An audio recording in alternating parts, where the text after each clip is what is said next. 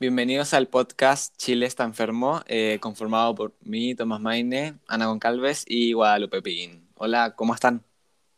Hola, súper bien. ¿Y ustedes? Hola, la verdad es que yo no estoy muy bien porque estoy teniendo una situación con mi abuelo que está bastante enfermo y nada, bueno, está hace mucho tiempo esperando a que lo atiendan. Uy, guau, qué pena. ¿Y por qué lleva tanto tiempo esperando? Es que hay mucha lista de espera, ¿viste? Y su caso no es considerado como urgente. Pero espérate, ¿por qué siguen en lista de espera? Yo el otro día fui a la clínica alemana y me atendieron súper rápido. Sí, Maine, pero es que existen diferentes realidades. O sea, probablemente el abuelo de Guada tenga que atenderse en el sistema público donde todo es mucho más lento y la forma en cómo funciona es inaceptable. Ah, ya, pero hubiera empezado por ahí. Obviamente tiene sentido, el sistema de salud pública en Chile es nefasto. El tema es que la calidad del sistema no es muy bueno y como le pasa a mi abuelo y a mucha gente en Chile, todos quedan en lista de espera por la falta de personal. Em, la cantidad masiva de personas que se atienden en salud pública y la prioridad que tienen en algunos casos porque son de mayor urgencia. Eh, piense que también se estableció la peor calificación en cuanto a los accesos a horas de médicos especialistas y atención en urgencias. Eh, gracias a esto, la gente se está muriendo, esperando a que le toque su turno para poder resolver su problema. Pero, tipo, esto no es culpa de los médicos, es culpa de un Estado que no ayuda de forma monetaria al sistema de salud pública. Se puede ver en las listas de espera varios factores preocupantes y tipo, me informé sobre el tema y es terrible porque es muy acotada la cantidad de procedimientos que se pueden realizar eh, debido a la falta de presupuesto que existe en el sistema de salud pública. Por lo tanto, se hace una investigación de quién necesita de forma más urgente realizarse el procedimiento. Eh, piensen que las consultas médicas para poder tener una dependen de tu rango económico, de tu situación mental y si la persona tiene o no una discapacidad. Ya, pero de todos los aspectos que dijiste, según tú, ¿cuál es el que más incide o impacta a la salud pública? Nada, yo creo que el más importante, el recurso humano, porque es el motor eh, fundamental del sistema y en Chile desde hace ya 30 años hay una sistemática precarización laboral en el sistema público, lo que ha provocado la actual carencia de profesionales, sobre todo médicos, tanto especialistas como generales, enfermeros, enfermeras y matronas, debido a su migración al sistema privado. Parte del fortalecimiento del sistema pasa también por asegurar estabilidad laboral, carrera funcionaria, condiciones adecuadas para el desempeño de la profesión y opción de capacitación y formación permanente en todos los niveles, desde la atención primaria hasta los hospitales de alta complejidad. Ah, bueno, sí, totalmente de acuerdo. Incluso, de hecho, creo que el problema va mucho más allá de lo que dijiste, porque al final la calidad de salud que estás hablando es una consecuencia de la forma en que el sistema se financia. Porque mira, si comparamos el sistema público y privado, las diferencias económicas son notorias y por consecuencia la calidad entre estas va a ser desigual. Incluso, si hablamos desde lo más básico, es que la mayoría del tiempo las personas no escogen el sistema público por gusto propio, tienen que escogerlo porque están condenadas a ellos, porque es mucho más económico. Mira, hablemos como del servicio privado. Tenemos la ISAPRES, que exigen al 7% del salario del trabajador, que en promedio, además hay otras cotizaciones como hasta el 3%, lo que significa que el cotizante ISAPRES, que es el, el cliente, por decirlo de alguna manera, eh, tiene que pagar alrededor del 10% de su sueldo todos los meses, lo cual es bastante. Pero por otro lado tenemos el servicio público, eh, principalmente FONASA, que otorga cobertura financiera a los que necesiten ser beneficiados, o mejor dicho, a las personas que carecen de recursos, y a estas personas también se les pide un 7%. Eh, de todos modos, el pago que hacen estas personas va a depender como según la situación en la que se encuentran. Sí, obvio, pero ¿de qué situación depende? O sea, ¿a cuál te referís? Ya, mira, Ana, es que lo que pasa es que en FONASA hay divis- divisiones según tu situación. Tenemos desde la A, B, C, D. Tenemos el extremo de la A, que son personas sin recursos o condición de indigencia, a los que la FONASA los va a cubrir totalmente. Pero en el otro extremo tenemos la D, eh, las personas de clase D que tienen ingresos como alrededor de 420 mil al mes. Y a ellos se les otorga una bonificación del 80% y deben pagar el 20% de su sueldo. Entonces tampoco es que como que la FONASA cubra todo. Y para peor aún, en Chile el 37% del gasto en salud es del bolsillo. Y evidentemente esto va a impactar a las personas de menores recursos, por lo que, claro, es ingenuo creer que el ser cliente de la salud pública es ahorrativo y mucho peor eh, cuando el pago de este no va a ser coherente con la calidad, como mencionaba la WADA. Y otra cosa, de hecho, ahora que me acuerdo, es que el sistema privado se destina el 57% de los recursos que el país gasta en salud. Entonces beneficia a la población con mayores ingresos. Mientras que el sistema de salud pública, claro, si bien obtiene financiamiento del Estado, está prácticamente financiado, tiene que cubrir las necesidades de más de 13 millones de personas alrededor del país, eh, que tienen en consecuencia menores ingresos, como había dicho antes. Es que sí, esta sinceramente es una situación terrible y ahora que Tomás nombra la privatización de la salud en Chile, yo podría afirmar que el sistema de salud chileno concibe la salud como un bien de consumo y no como un bien común. Y tendría que partir por señalar uno de los ejes centrales que el actual sistema de salud tiene, que es la idea de que las personas tienen completa libertad de elección respecto a dónde y con quién atenderse. Pero esta supuesta libertad actualmente solo se cumple para las personas que puedan pagarla en su mayoría profesionales jóvenes y adultos sanos de sectores medios y altos. Pero para el resto de los chilenos la libertad de elección se traduce en una negación del derecho a la salud. Pero bueno, dejando lado cómo se financian ambos sistemas y cuál es la calidad de estos, como mencionan mis compañeros, a mí me gustaría referirme a cómo actúan estos sistemas, porque al menos el sistema privado tiene como fuente del negocio el principio de la selección de riesgo, un mecanismo mediante el cual selecciona a sus afiliados. Eh, ¿Nos podrías contar un poco sobre este sistema que mencionás? Sí, Guada, lo que pasa es que estas empresas tienen el objetivo de maximizar el margen de utilidad en el negocio. Esto genera el incentivo a utilizar uno de los aspectos positivos de los seguros, que es la capacidad de poder predecir el comportamiento del riesgo de enfermar de la población, para así lograr eh, identificar a los grupos más propensos a enfermar. Una vez que identifican estos grupos, se les cobra más por sus planes de salud. Por esto es que existen varios planes de salud dentro de las ISAPRES. Y así cada individuo estaría compensando al ISAPRE por asegurar su riesgo a enfermar. Esta llamada selección de riesgo busca captar a todo individuo que le genere un beneficio económico, como las personas que tienen dinero y están sanas. Y tratará, por todos los medios que tenga, de expulsar a las personas que le generen mayores costos, como las personas enfermas y pobres. Y así es como se consolida la segregación del sistema, por lo que la gran mayoría de chilenos debe optar por FONASA, el sistema de salud pública, ya que las ISAPRES suben sus precios o excluyen de cobertura a quienes consideran más costosos para ellos, dejando en el sistema público una mayor cantidad de personas enfermas, provocando que éste se colapse debido a falta de personal y exceso de pacientes, que finalmente se les priva de la salud como mencionabas vos. Mm, de hecho, eh, respecto a lo de la alza de precios que mencionaste, Ana, eh, todos los años las ISAPRES tienen un plazo para un plazo final para informar cuál va a ser el alza que van a aplicar en su plan la próxima temporada.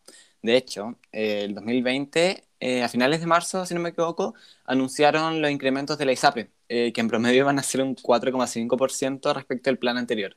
Y digo en promedio, porque en realidad Colmena, Banmédica y creo que también Vida 3 lo subieron un 4,9% en promedio. Y ya luego tenemos Nueva Más Vida con un alza de 4,7% en promedio, que claro, uno dice, bueno, 4,7 no es mucho, pero la verdad es que es demasiado, es bastante, y más si se hace anualmente, porque al final se vuelve cada vez más difícil y costoso poder y tener el privilegio de acceder a la salud privada. Y bueno, me, me estaba quedando la voz seca, así que les tinca si vamos a una pausa. Sí, dale, perfecto. Vamos.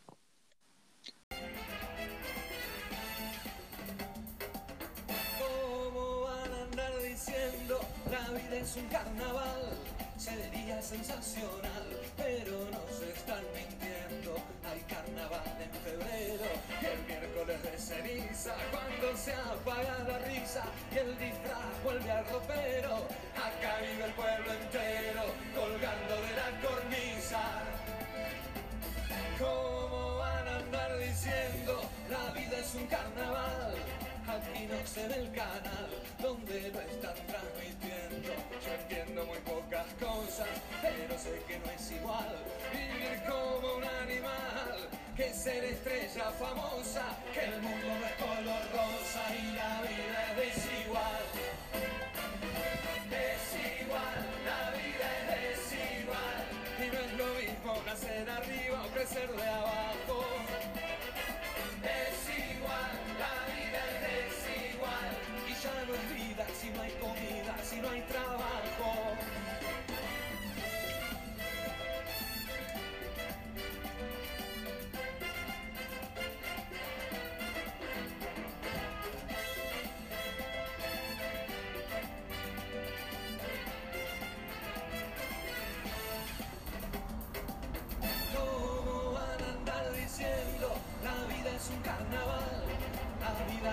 Mucho más que andar el culo moviendo.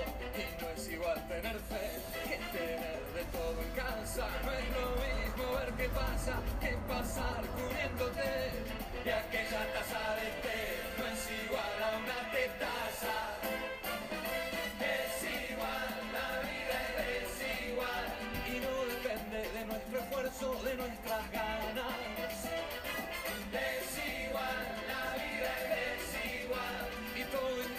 que va a ser más desigual mañana.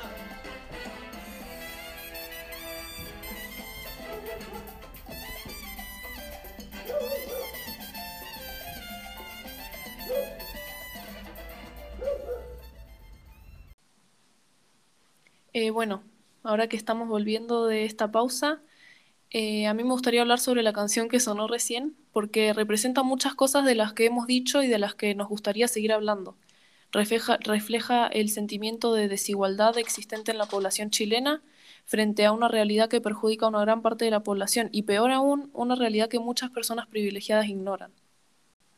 Bien buena la canción, la verdad. Y de hecho, como decía en una parte de la letra, si no me equivoco, eh, la vida es desigual, para unos pocos es parecida a un cuento de hadas. Las personas que les parece un cuento de hadas son, en este caso, quienes la inequidad en los sistemas de salud no les afecta, porque probablemente no les ha tocado vivirlo. Onda, no han enfrentado listas de espera eternas para entenderse en un sistema que pareciera estar prácticamente financiado, lo cual personalmente creo que es terrible. Sí, esto definitivamente es un tema terrible. Es impresionante la desigualdad que existe y la segregación entre distintos grupos. Además, también yo creo que podríamos estar hablando horas respecto a cuáles son todos los problemas del actual sistema de salud. Pero, ¿ustedes creen que existe una solución para este problema? Miren, yo sinceramente no creo que sea un problema que tenga una solución inmediata, pero sí existen muchas formas que nos hagan ver que la salud tiene que ser considerada como un bien común.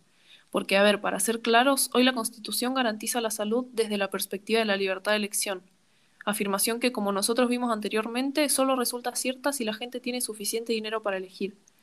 Y en realidad, con esta forma de entender el derecho a la salud, lo que la Constitución está amparando es el derecho a hacer negocios con la sanidad y no el derecho de la población a una vida sana. Entonces, para reformar de verdad el sistema de salud chileno, habría que cambiar el paradigma con que opera el Estado. Pasar a uno en donde se asegure de forma integral el derecho a la salud mediante una cobertura universal, no como en la actualidad donde la cobertura está segregada de acuerdo a la capacidad de pago o al riesgo a enfermar. Pero cambiar el paradigma implica que la Constitución debe avalar integralmente la salud de la población. O sea, no basta con que el Estado garantice el acceso a prestadores públicos o privados. El Estado debe comprometerse con el pleno bienestar de la salud de la población y debe reconocer como un derecho el acceso, la calidad y la protección financiera al conjunto de los habitantes respecto de sus necesidades sanitarias.